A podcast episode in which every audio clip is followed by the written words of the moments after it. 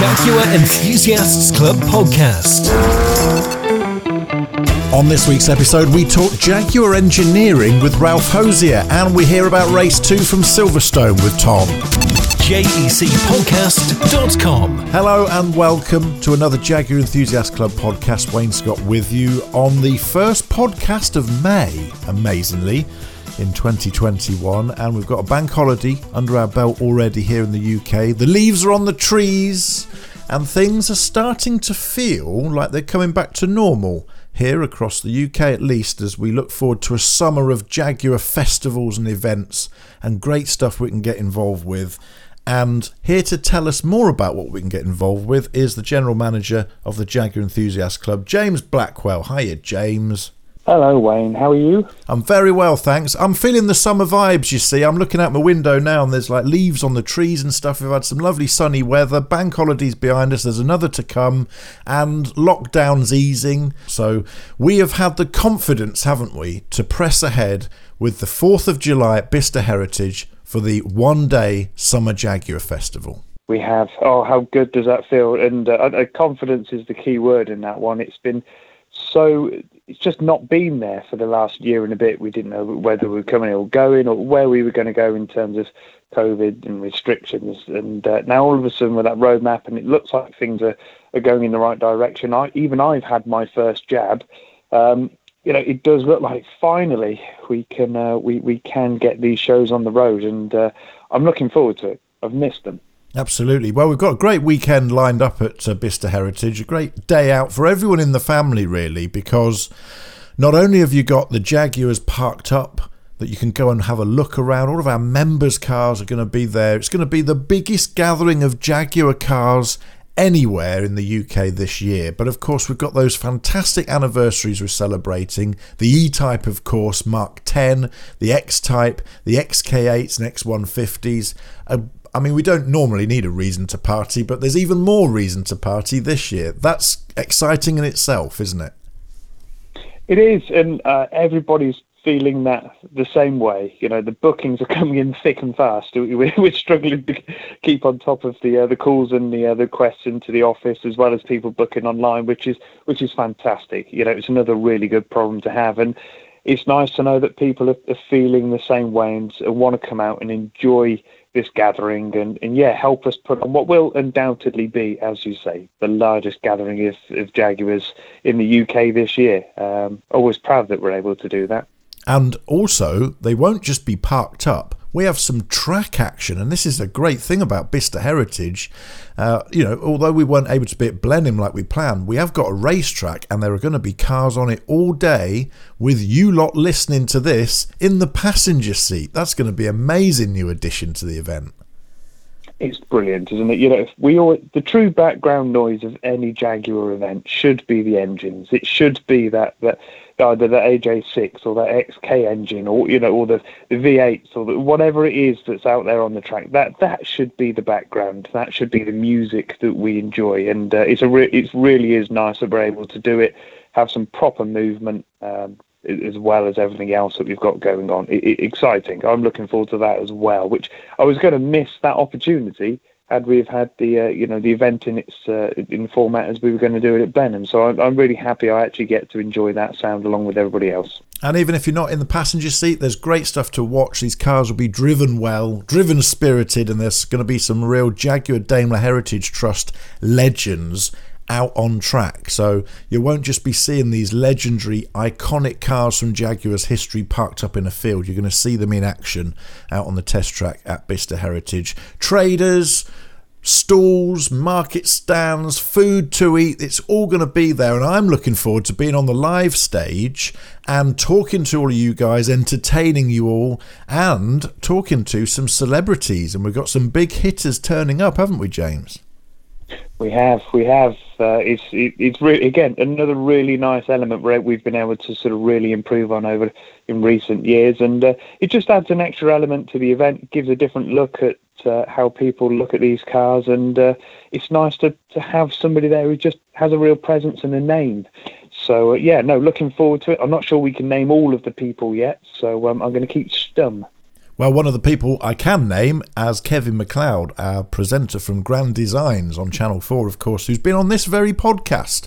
He's going to be there with his cars to talk about Jaguars, the TV show, and some interesting insights into how he sees the future of classic cars playing out. That'll be a fascinating conversation. So now you're all jumping up and down with excitement. How, James, do we get hold of our tickets for this event? Easiest way to do it is go online, go to jc.org.uk/festival, log into the website and buy your ticket. That's the easiest way to get on and do it. Can't wait to be there. Can't wait to see all of you there as well. So get your tickets now. As James says, go online, get them booked.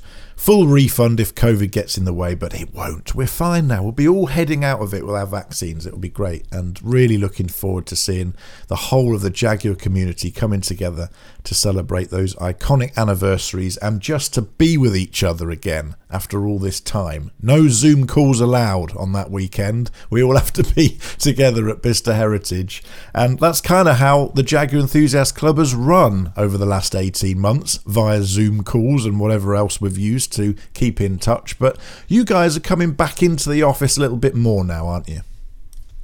We are indeed, yeah. We've obviously been under the work at home remit from the government, so we have restricted the amount of times we're in the office, which is we've been able to still do the majority of what we needed, but a lot of procedures and things that we send out have happened a different way. But no, we are coming back into the office a couple more days a week now. That's getting more frequent, and when those final restrictions are lifted in June, you'll see us more back in the office more often. And we now have a new team as well. Not only have we had COVID going on, we've had quite a lot of changes going on in terms of manpower at the office. So Kathy introduced herself recently in the magazine, and we have another new recruit.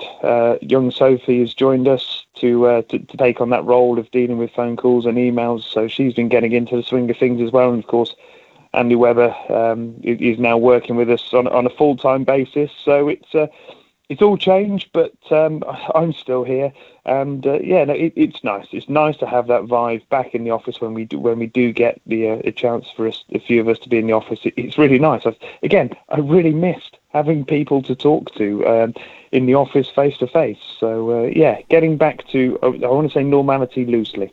And a fresh young team there, but they are Jaguar enthusiasts through and through, and it does really feel like there is a Jaguar family running the club. Yeah, we've always been very proud of that. It's something the JEC is. The first thing at all of our hearts is we're really passionate about the club and the cars. That's the first thing that we really want to do. And so to have a team of people from right the very top, from the directors all the way down to us guys here in the office and the volunteers, the people here that make the club what it is, it really is great to see that passion and enthusiasm come across. So, a lovely team, and it's nice to have that team working alongside me now as well. Absolutely. Well, thanks for the update, James, from the office down there at Bristol. Good to hear you're all getting back into the office and working with each other in person once again. And of course, you can keep up to date with lots of things from the office with James's column in Jaguar Enthusiast magazine.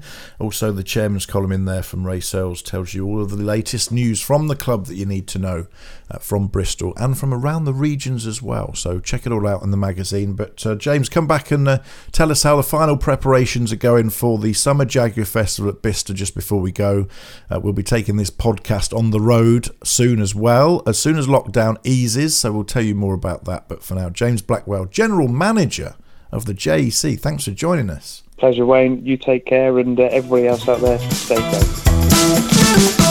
Motorsport Heroes with Richard West's Hall of Fame.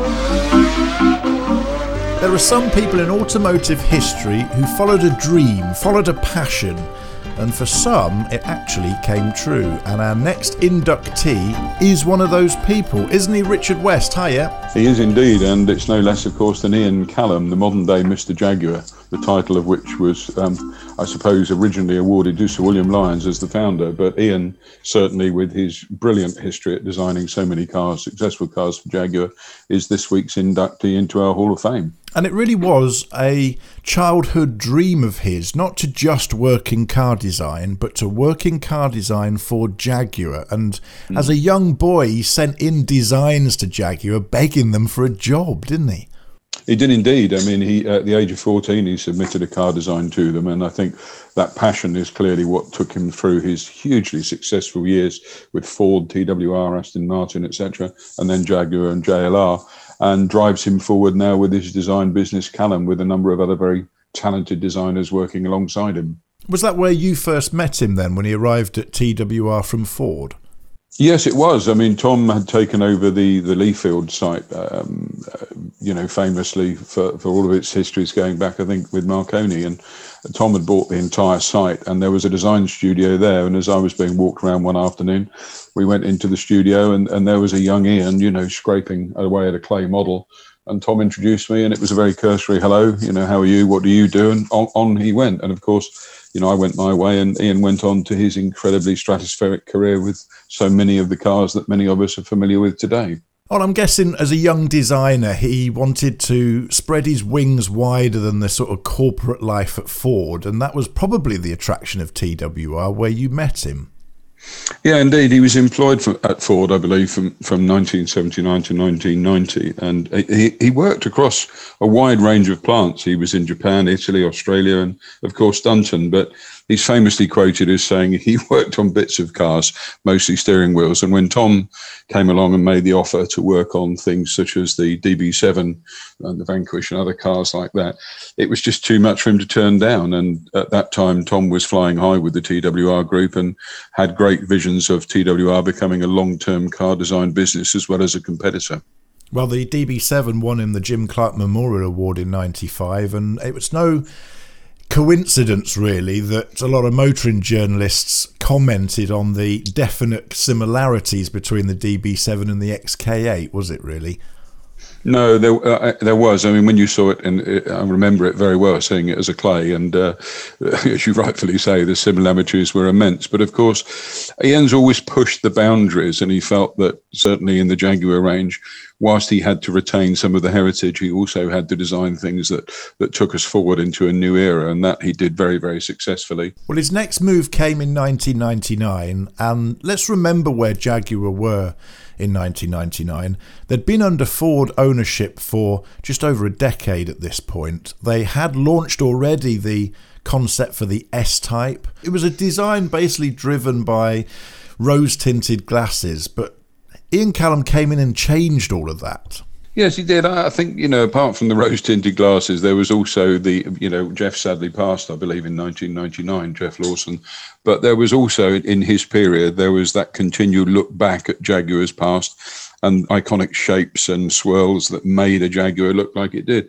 Ian wanted to change that. And, he came in and quite clearly, with a team of very talented men and women around him, set about the task of modernising the Jaguar look that we're now all so familiar with.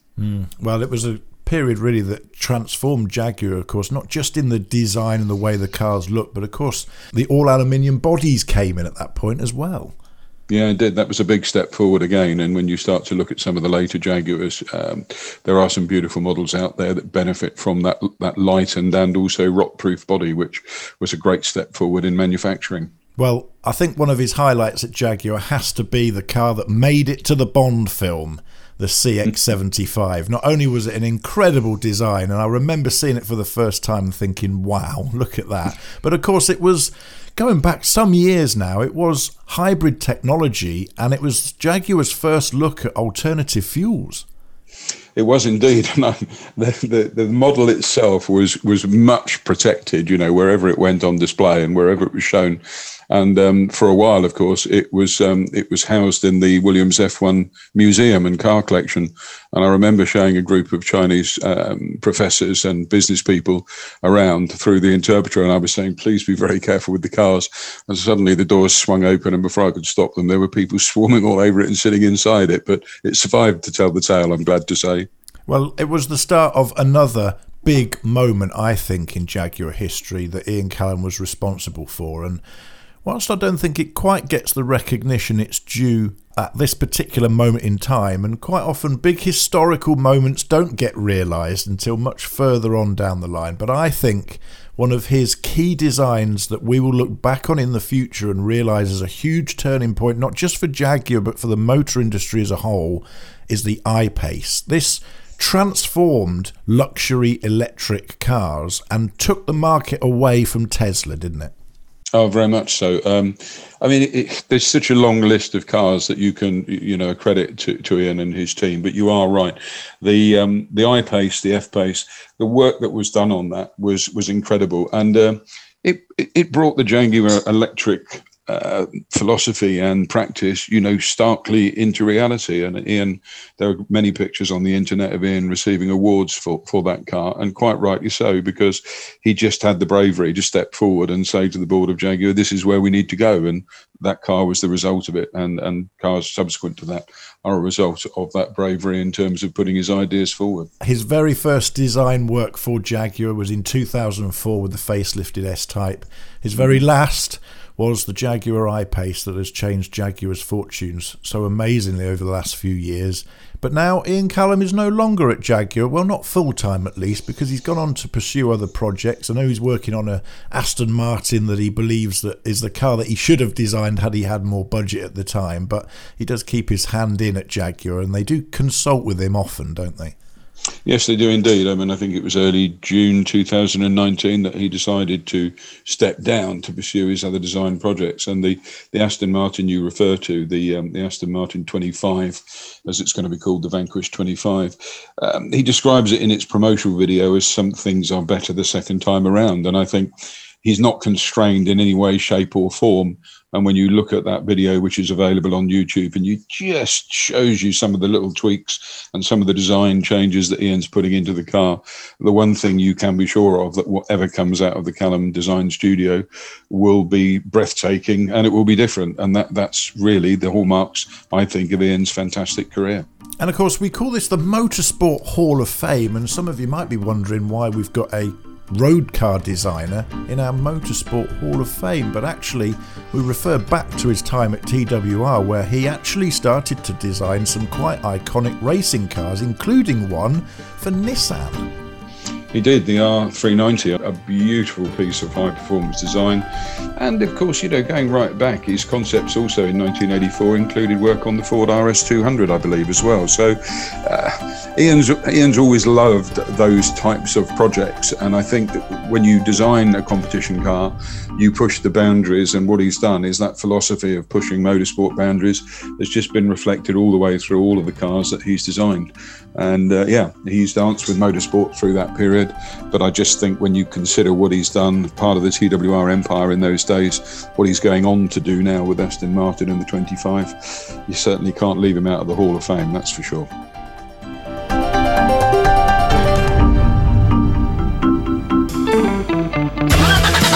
To the Jaguar Enthusiasts Club podcast. To find out what events you can get along to, or to discover local club meets in your region, visit jec.org.uk.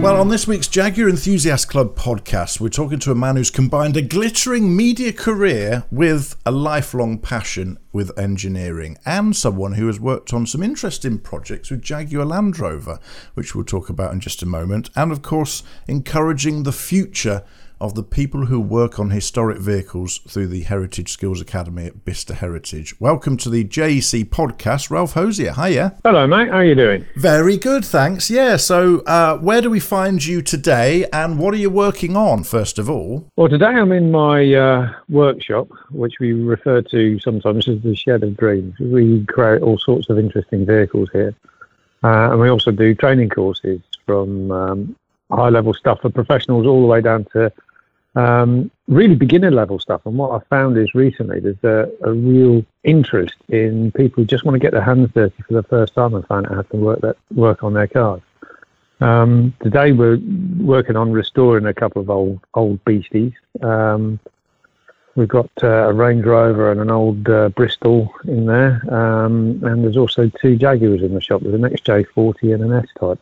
So a varied collection. Interesting. Two fairly, I would say, modern classic Jaguars there then. Is there an interest rising in those cars, do you see?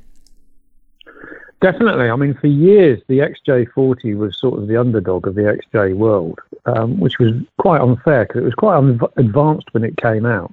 And it's a great car, you know, and it rides beautifully, it drives lovely. And people are now starting to get interested in them and recognise them for what they are. So it's nice to see that that's picking up a bit. The S-Type, the modern S-Type rather than the original S-Type, was always a bit... It was a bit odd because it was that era where they were really getting into... The whole car industry was getting into retro looks. And when the S-Type came out, nobody was quite convinced they'd got it right. And there were some tweaks to the way it looked fairly early on in its first facelift. But now when you look at them, it's aged well. And again, they drive beautifully. They're lovely cars to be in. I think there's a growing interest in those as well. It's true, isn't it? I mean, I suppose the S-Type represents the last of the sort of Geoff Lawson era, really, of Jaguar design. And as you say, it was a period where the British motor industry was sort of trying to rediscover itself, I think, post-BL. And nostalgia was key. It was the Rover 75 was out at the same time. Very similar sort of principle to it. But like a good period drama on TV, these cars do age well. It is a proper Jaguar. As I say, the one we got there, I've actually used myself. I've done about 1,000 miles in it in the last month, and it's just a lovely thing. For us, of course, it represents an affordable way into the Jaguar community as well, because whilst other classic car prices have skyrocketed over the last 10 years or so, here we have a whole selection of key parts of Jaguar's history you can own, and XJ40's brilliant example. I love them. I'm an absolute advocate of the XJ40. They are the XJ6 of choice for me, but they're still peanuts, aren't they? Very much so. You know, you compare it to other things. I mean, we're doing a full ground-up restoration on a Series 1 E-Type at the moment as well, and obviously just in the time that it's been in the workshop being worked on, its price has increased by £20,000. Which is ridiculous. Whereas things like the XJ40, you get the Jaguar experience, that beautifully smooth ride, but with good handling, sublime engines, brilliantly designed, excellent interiors. They're just lovely places to be. And they have a smell. There is an XJ40 smell. I'm convinced of it. And whenever I poke there is a Jaguar smell. We're familiar with like the sort of Mark II wooden, leathery, lacquery kind of smell. But XJ40s have a particular one that they only have, and that's worth buying in itself. It's very nostalgic. I mean, that whole smell is one of those strong senses that really takes you back, and it's definitely part of the character of the thing. Well, let's take you back, Ralph, because you've had a fascinating career in automotive, and of course we're familiar with you on our TV screens, but you are an engineer at heart, and you've had a phenomenal career designing cars.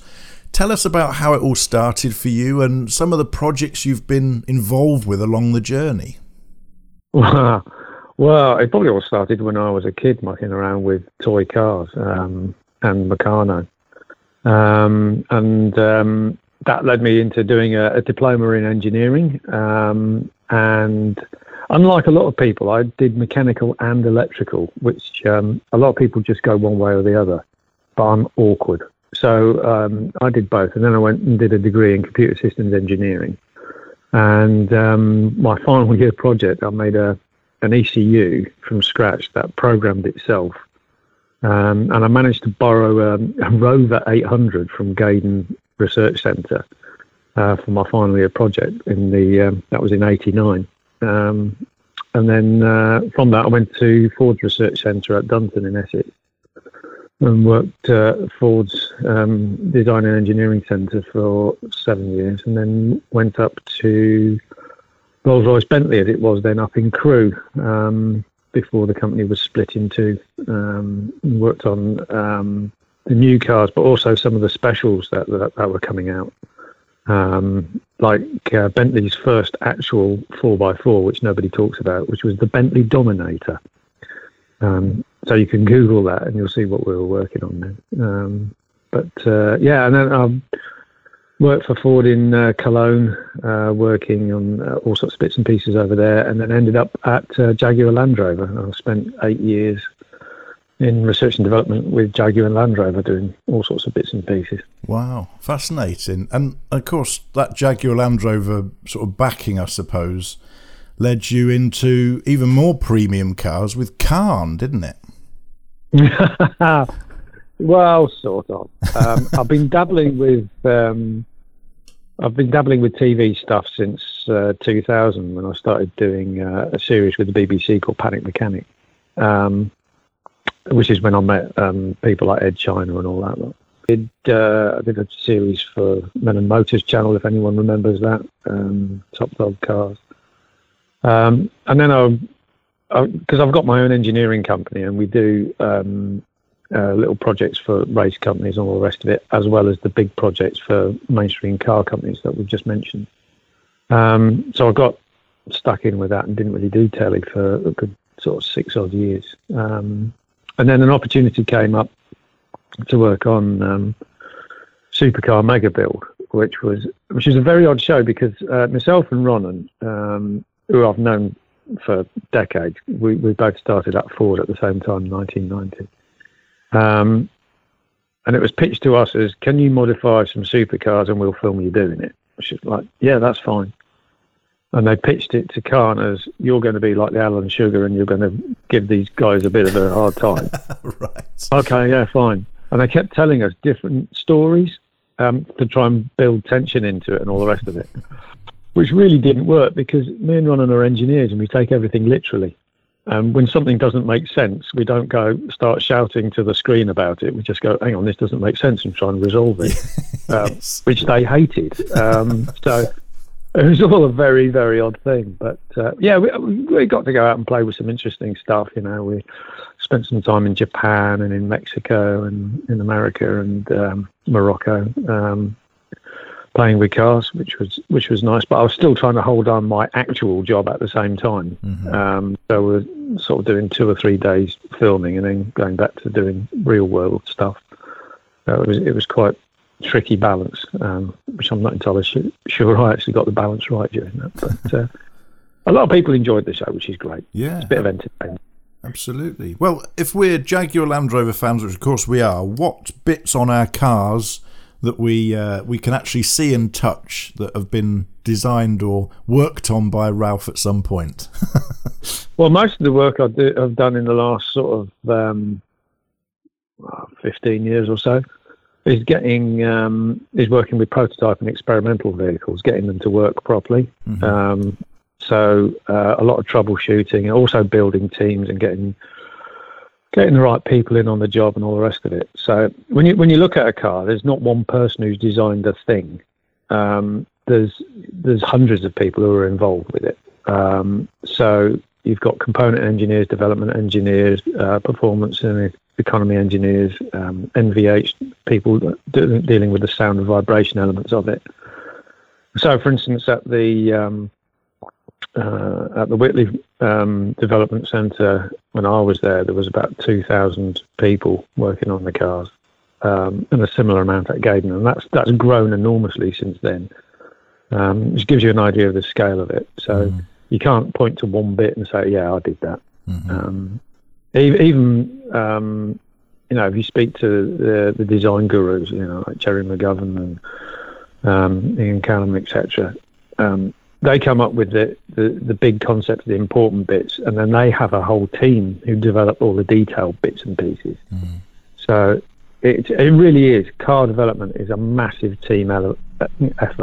Mm. Well, I suppose there are so many more elements to it now than the days of Malcolm Sayer, when he would have a clay model and a sketch pad. You know, there are so many more complexities to an automobile now, aren't there? Absolutely. It takes about 7 years from coming up with the idea we're going to build such and such a car to actually having one come out of the production line. And if you're developing a completely new model, it generally, for mass production, it generally costs about $4 billion to actually get it from an idea into the showroom. So it's a massive, huge effort from lots of different places. You know, you'd have test fleets with maybe a couple of hundred experimental and prototype cars doing all sorts of different test and development work, running around all the time. And that's one of the things people talk about is, you know, what happened to the prototype for this model? And you go, well, actually, there were 250 different prototypes for that model, developing different bits and pieces. Yeah. So, no, they can't keep all the prototypes because you run out of space very quickly. Do those big budgets that we see now, do you think that has sort of put an end then to some of the cars that we see when we look back in history, going right the way back to the 60s with Jaguar? You could say the XJ13, or more recently, of course, we had the XK180 concept. Do you think the big budgets involved and then the commitment that manufacturers have to then put into developing a new car has kind of killed off those, you know, Friday afternoon projects in the design office where we'll come up with something wacky? It's different. It's changed. You can't come up with something that's unique. Like if we look at the XJ13, you know, you can see its lineage and it's how it followed on from other vehicles. But it was a complete, you know, every single piece of it is unique to that vehicle, including the engine. So that sort of thing you can't really do anymore. But what you can do is you can take elements that have been developed, like an engine or a suspension system or big chunks of a car, adapt them and put them together to make something quite special. And sometimes just slight changes make the whole driving experience completely different. You know, if you have a play with a Project 7 or something like that, it's not a massive change, but the driving experience is completely different.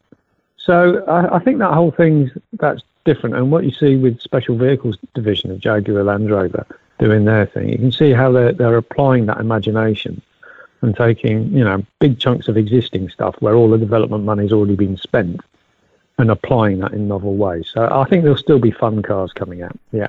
What's interesting now, of course, is that it's almost gone full circle back to what we saw from Jaguar in the late 1940s, early 1950s, in that they're putting huge amount of investment once again into motive power engines, if you like, but obviously they're not, because they're having to adapt to the EV era that we're now entering. And it's almost like it's gone full circle, isn't it? No longer can they just rely on power plants of old, as Jaguar have been famous for doing, and quite rightly, because they were brilliant. Do you think this is a particularly exciting time for automotive industry, or do you feel it has actually made it more constrained? Bit of both, really. I mean, the constraints are enormous now. You look at the crash performance a car has to get through, which is phenomenal. People are walking out of horrific crashes with not a scratch on them, and that's a testament to the amazing amount of engineering development that's gone into these cars. The emissions regulations are quite rightly enormously tight now. We're getting to the point where you just can't make a piston engine put that little amount of stuff out. You know, the petrol or diesel has to turn into something when you burn it, and that has to come out of the car in one form or another. So we're at the limit already, and we've got to move further forward. Now, Jaguar Land Rover's electric stuff, they've been working on, well, certainly stuff I've been aware of for about 20 years, so it's a long time coming. And they've tackled it in a very sensible, taken a very long-term view on it. And we're starting to see some really good electric and hybrid models coming out now. And that's certainly the way it's going to go. The car industry have been trying to get people into electric cars for as long as I can remember. When I was at Cologne with Ford, we had a fleet of Ford Think electric cars, which no one can remember. And that was in the late 90s. But when you look at the development costs of a modern piston engine, you are talking about millions of pounds worth of investment. I mean, even just the engine test cells, the dynos at Whitley, the fuel bill alone was over £1 million a year, just running 80 test cells. So, you know, the huge investment necessary to make piston engines has always been a massive constraint. And when you go electric, you lose a lot of that burden. And also, you're more free in the spaces you can use in a car. You know, you can put a lot of the weight very low down and make a very good handling car. Now, obviously, we're constrained at the moment with battery technology, but that's improving all the time. After all, the electricity doesn't actually weigh very much at all.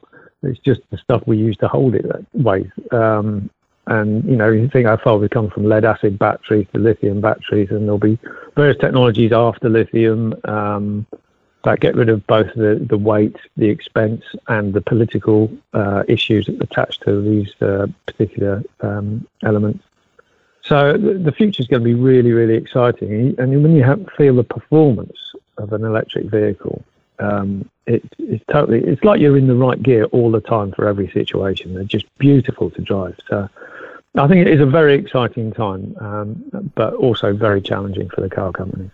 Absolutely. When we talk about cars, you can almost sort of separate them in between everyday cars, those utility vehicles that take us on our daily commute, and then previous to now, we've had cars that have been lifestyle choices. They've been aspirational pieces. They've been statements about people, and Jaguar have done that very well right the way back to the E-Type, to the F-Types of today. And one of the great ways that those cars differentiate themselves, apart from the actual physical design of how the cars look, is, of course, their engines and their performance. Everyone knows the difference between a flat 4 Porsche engine to a Ferrari V12 or a Jaguar, and they all have their own personality because of their engines. How do you see electric cars then defining their own personality and differentiating themselves? Well, they don't. And where you'll find the differentiation is in the other aspects of the car, the way it looks, the way it feels, what it's like to be inside that car, what it looks like from the outside. And when you think a lot of luxury cars, if you think of like a Rolls-Royce, famously they had near-silent engines. So their transfer to electric won't make any difference to their character at all. But the howl of a V12 at high RPM. I used to race an XJS V12 with yourselves, and that sound of that engine absolutely screaming was phenomenal. And that will go. That won't be there. I mean, there's various systems you can use to simulate engine noise, but I don't think you need to. I think the modern car experience will just be about those other things, everything you touch, feel, interact with, and how that makes you feel when you're driving it. For you, this might be a difficult question to answer, I'm sure, but do you now, in what you're doing day to day, prefer to work on restorations, or do you still like to be at the cutting edge of new technology? Which area do you feel most comfortable in these days? I like the challenges where I've got to think up a new way of doing something. Something that really stretches my mind. That's what I really relish. The specials I build for car companies, they say, right, we want a car that does this, that, and the other. And you think, well, that sounds impossible. Therefore, I'm in. That's really good. I mean, I love the restorations. I love bringing an old car to life. I mentioned the E-Type we got in at the moment, and that turned up, and it was totally rusty. There were holes in the roof and everything. And we've restored that in a way that's actually preserved all the old parts. We haven't just replaced them with new parts. We've refurbished the old stuff and made it good again. And that's a really good feeling.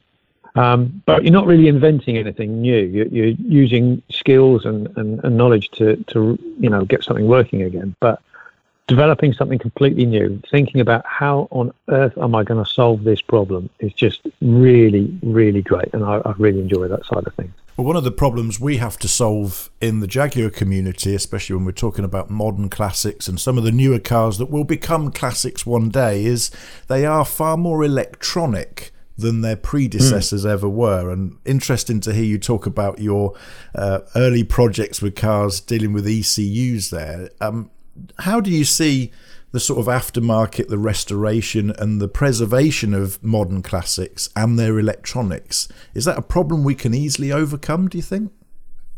Yes, it is if people start thinking about it now. So there's two ways of tackling it. One is preserving old ECUs. Bear in mind, there are electronic engine management systems going back to the 70s. So old electronics, if it hasn't blown up by now, it'll probably last quite a long time.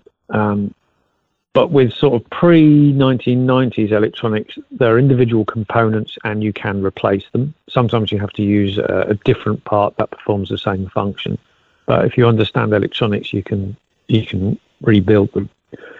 After about mid-1990s, things started getting really complex with the microprocessors used, and everything got a bit bespoke. And it can be difficult trying to get replacement parts. However, the other way of tackling it, as well as repairing old electronics, is to replace them with a modern control system that does the same function.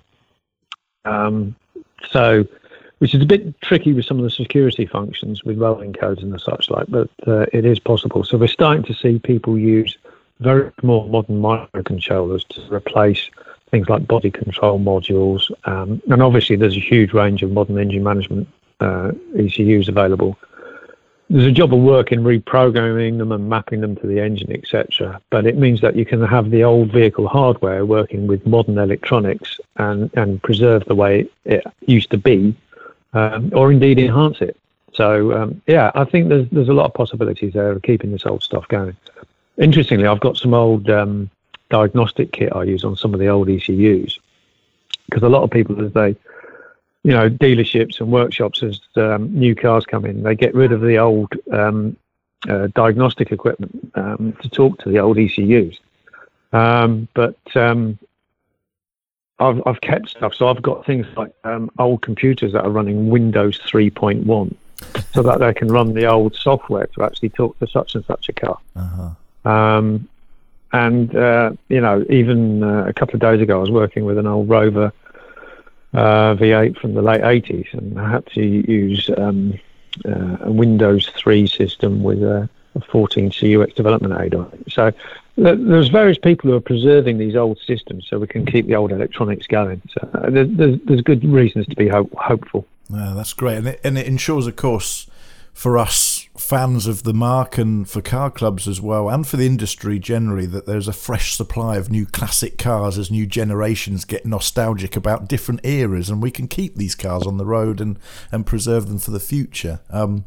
And of course, one of the other challenges of that is preserving the skills to work on them. And I know you're a great supporter of something I'm involved in, which is the Heritage Skills Academy down at Bicester Heritage, now also at Brooklands on the M25. Yep. And I remember back to when the FBHVC piloted that scheme, and there was questions as to whether anyone would take it up, whether kids were interested in working with old engineering. And it's not just cars, it's boats, planes, traction engines now. Yeah, absolutely. There were a lot of questions as to whether anyone would sign up, whether anyone was interested, anyone cared. But boy, were they wrong, because it's been oversubscribed twice over, and it's been a real success, hasn't it? Absolutely. It's phenomenal. The amount of interest is amazing. And the sort of stories you hear from kids is that they weren't allowed to actually get their hands dirty. There was a sort of a risk-averse nature in a lot of training these days. So actually getting to work on a lathe or a milling machine or something like that is daunting for some training providers, which is wrong, and there's no need to be like that. So you're tapping into this latent desire that kids have got to actually understand and work with stuff. I had a kid who came for a training course here a couple of weeks ago. His dad sent him down, and he was getting really good grades at a very good school, and he was destined for university, but he wanted to become a mechanic. That's what he really wanted to do. And he'd applied for apprenticeships, and he couldn't get anything in his area, because a lot of companies want to take on someone who'd never had any experience with a spanner before. Again, a lot of risk-averse mentality.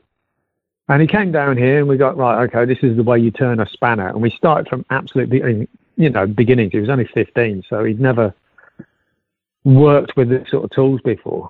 And within a day, we had him stripping down an engine, and rebuilding the brakes on the back of a Jaguar, in fact. And it was lapping it up. Absolutely loved it.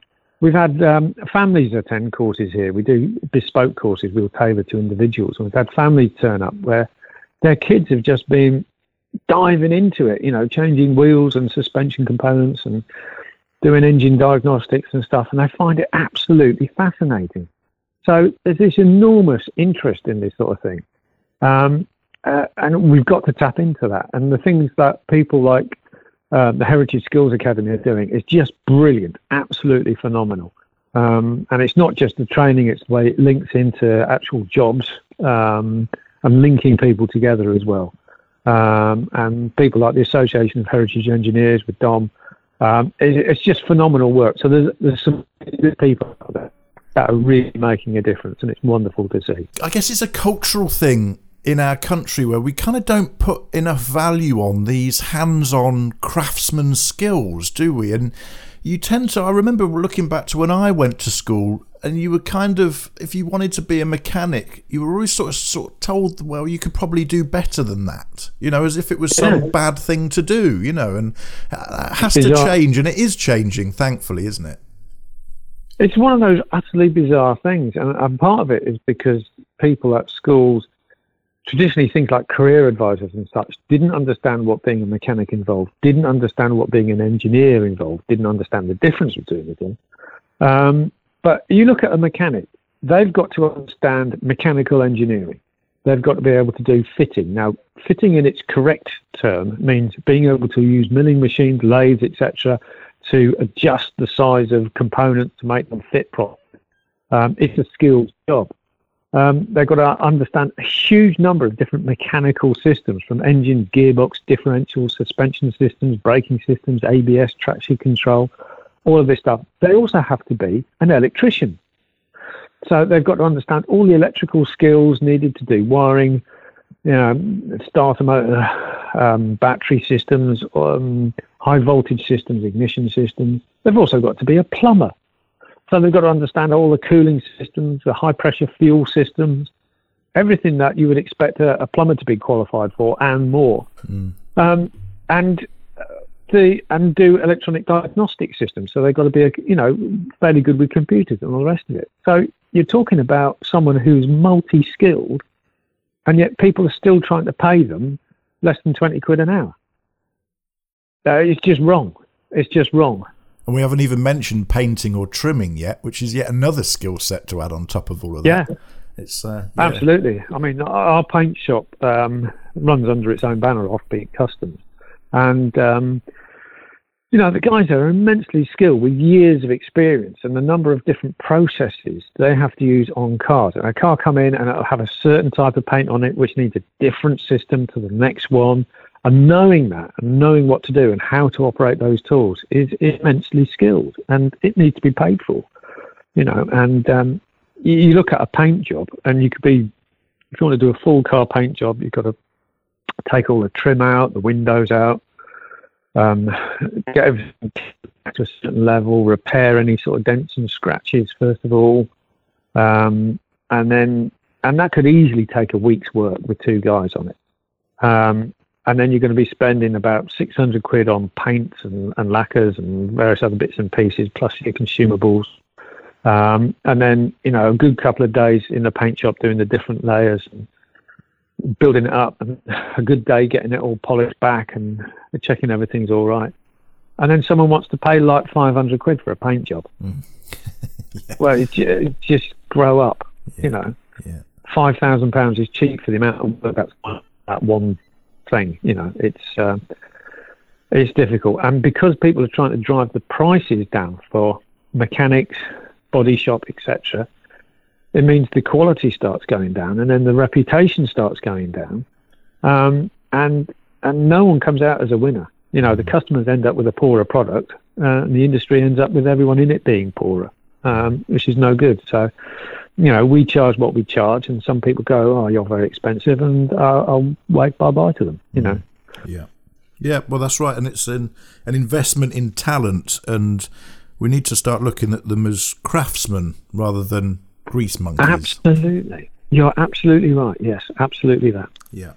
And also, what I really enjoy about stories that I hear out of Heritage Skills Academy and the businesses that employ those apprentices is that it flies in the face of the stuff that you always hear, and that is that young people should just sit behind laptops. They're not interested in the real world. They've never even seen a spanner. They're not interested in getting out and fixing things. They're just interested in social media. It's wrong, and it's proven that it's wrong. Yeah, absolutely right. Obviously, there is a certain subset that fall into that category, but most people just want to do something useful and be part of something and prove their worth.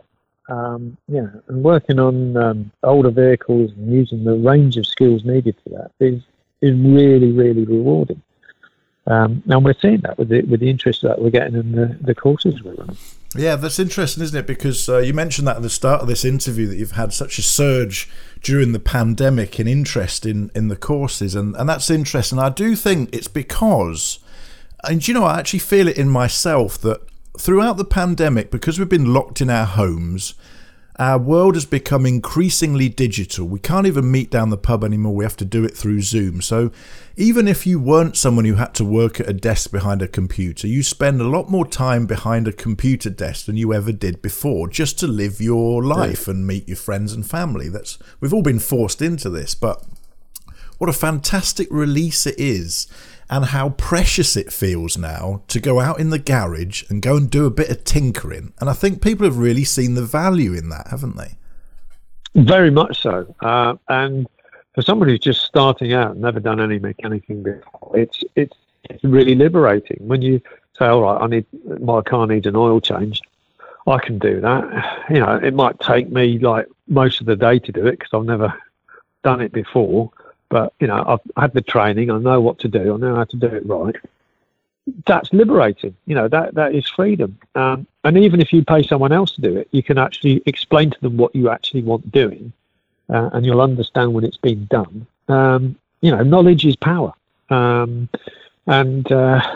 seeing that's really driving a lot of the interest in the sort of training that we're seeing. People just want to understand what's involved with working on their own car, even if they don't do the work themselves. It's fascinating. Well, we know you're a Jaguar man. We know you're a fan of the mark, as we all are, and I can think of no one better to help people learn some of the very basic skills. So how do people listening to this podcast find out more about your courses? You can Google my name, Ralph Hosier, and stuff will come up. But if you look at the website, the company website, which is rhel.co.uk.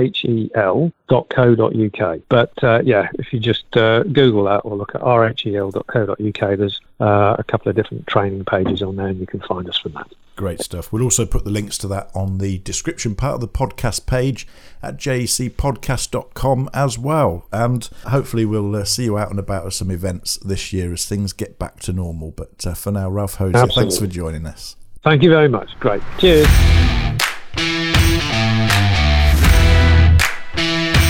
You're listening to the Jaguar Enthusiasts Club podcast. Tom's Jaguar Racing Diary. Sharing the knowledge, drama and innovation from behind the scenes at the Jaguar Enthusiasts Club Race Championship.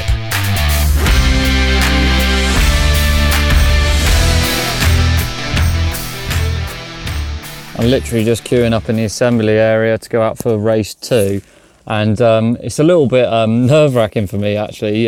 Qualifying on pole, you're sort of queuing up at the front, and you've got about 25 other Jaguars sort of staring at the back of you. So we're sat in the assembly area now. I'm sure we're going to be called up within the next sort of 10 or 15 minutes. And I'm just sort of running through in my head the start procedure to make sure that I can get a bit of a jump on James and trying to get into the corner before him.